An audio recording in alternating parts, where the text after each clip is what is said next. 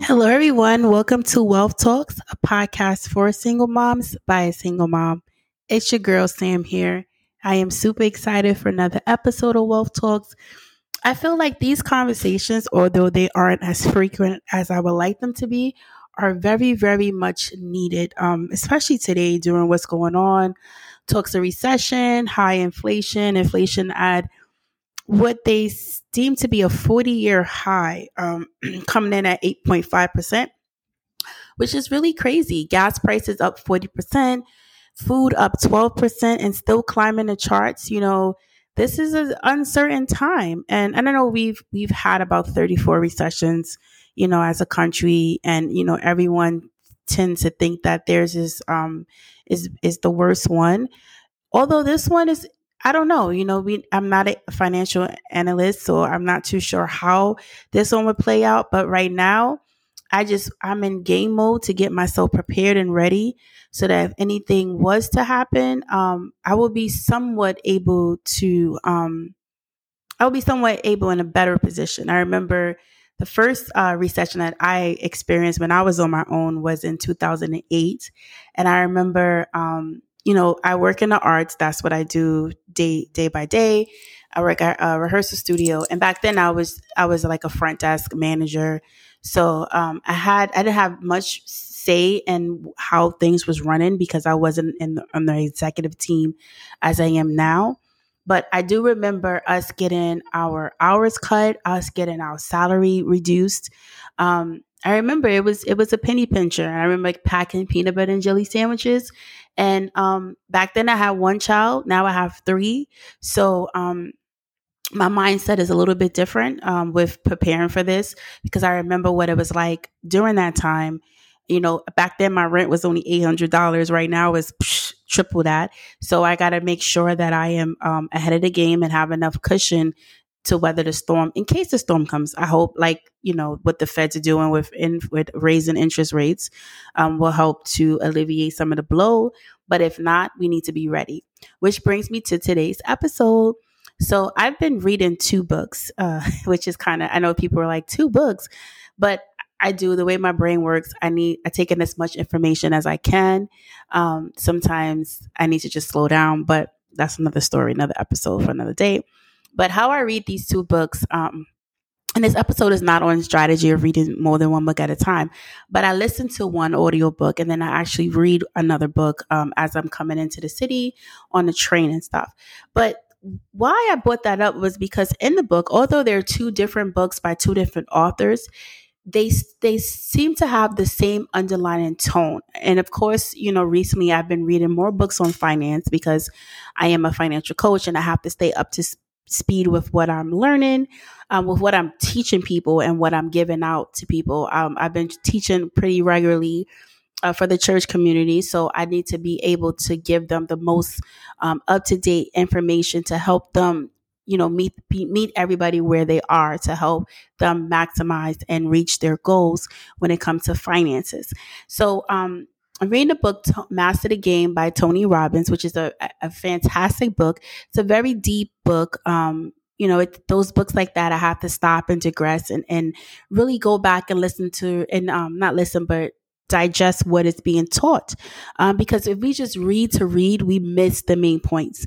Um, so and then in the morning, I listen to the Millionaire Mindset, which I actually love because I'm at the gym, um, typically by myself. No one's at the gym in my complex but me that early in the morning. And I'm able to listen to the book. And throughout the book, the author has you stop, put your hand on the chest when you finish a chapter, and whatever key key points he wants you to take with you, he has you say them like personally to yourself, like, I am going to be great with this, or I am great with making decisions when it comes to finances. And then he has you take your hand and put it on your head and say, I have a millionaire mind. And I, I, just think it's, it's very powerful to have you take that book and not just read it, not just digest it internally, but to project it externally. And I think that's, that's a big step. But why I brought those two books up was not because of that either. I'm getting to the good point part. I promise you. I brought them up because they each uh, have helped shifted my mindset when it comes to two things. First thing, building wealth, and the second thing, passing it down to my family.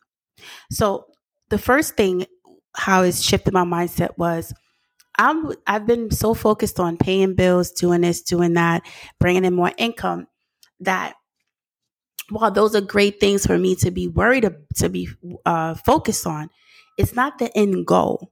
And I think what happens oftentimes is no matter what part of life we're in, we get to this point where we focus on the steps instead of focusing on the big picture. So for me, the big picture is my net worth. The big picture for me, where I'm focused on, is increasing my net worth. And yes, understanding my bills, understanding what I'm bringing in home, it's all part of the equation because net worth is actually assets minus your liabilities. So that's your bills minus what you're bringing in. But I I found that by focusing on those little moving pieces, I'm moving away from the big picture. And my goal now is all about net worth. Yes, assets and liabilities come into that play, but the main target is the net worth. So that's what I'm focused on now. Now, the second part, and that was from the Millionaire Mindset. The second part, Master the Game by Tony Robbins, is the part about the legacy I'm creating. You know, Tony Robbins in this book, he has the heavy hitters there. I'm talking about Warren Buffett, Ray Dalio, just like heavy hitters in the finance world who have made money um, over time because we all know money comes and goes. You know, money, there's money's no guaranteed, it's not constant, it comes and it goes. The real flex is when you can get a return on the money that you have coming in. That's the real flex right there. So what he did was he asked these OGs of the finance world, if you had to pass something down to your children, one thing, what would it be? And that that sparked the legacy um, shift for me because my thing was, oh, I want to. Uh, my focus is all about giving each of my children a home because I didn't have one. Um, teach them about uh, giving them uh, brokerage accounts because I didn't have one, and those are all great things. But the big picture, again, those are the small little moving pieces. The big picture is the education aspect that I want to leave for my children. And in that education aspect, most of it comes from them watching me. Most of them come from them watching me. And why I say this is because you could tell people something till they're blue to your blue in the face until their their ears are bleeding or falling off. But until they can see it for themselves, it really doesn't set in and hit home. So that part of what Tony Robbins uh, did when he asked each different investor what would they leave for their children, what would they do different for their children, um, they all gave different answers. I'll teach my children a game. I'll leave them my portfolio. I'll do X, Y, and Z. But for me, I want to give my children education, but not the education, you know, for me writing down, telling them to read it, but for them seeing it, you know, that, that tactile, that touching and seeing the visual part of it, of them seeing mommy working hard, the steps she's taken to get us each the house, the steps she's taken to give us a brokerage account and put money in that so that when we get 25 and we get 30, she's giving us generational wealth. That's that's the legacy part. So as you know as you as i progress um, as you progress because we all progress in life it's a journey that we're on especially when it comes to finances. We're on this financial journey in life um, where we're constantly learning and more importantly constantly evolving. Um, as you do that i want you to to journal and write down what you learn what worked what didn't work what would you do different? And keep that document that for for you when you get to that point where you finally uh, reach the goal of whatever you wanted to pass down to your children or what, however you want your lifestyle to be so that you can always remember the journey because the journey is the most beautiful thing. And sometimes when we're in the moment it's not beautiful at all. It's not peaches and cream. It's kind of rough looking. It's like ah but it is something that we take with pride and we um we embrace along the journey. So this is your girl Sam, host of Wealth Talks podcast for single moms by a single mom. I am very serious and adamant about helping other single moms build their financial foundation through proper budgeting, by becoming disciplined savers, uh, by credit, uh, education, and resources, and most importantly, by protecting their greatest asset with insurance. So, if you are listening and you know any single moms that can use my direction, Please send them my way. Everyone, have a great day.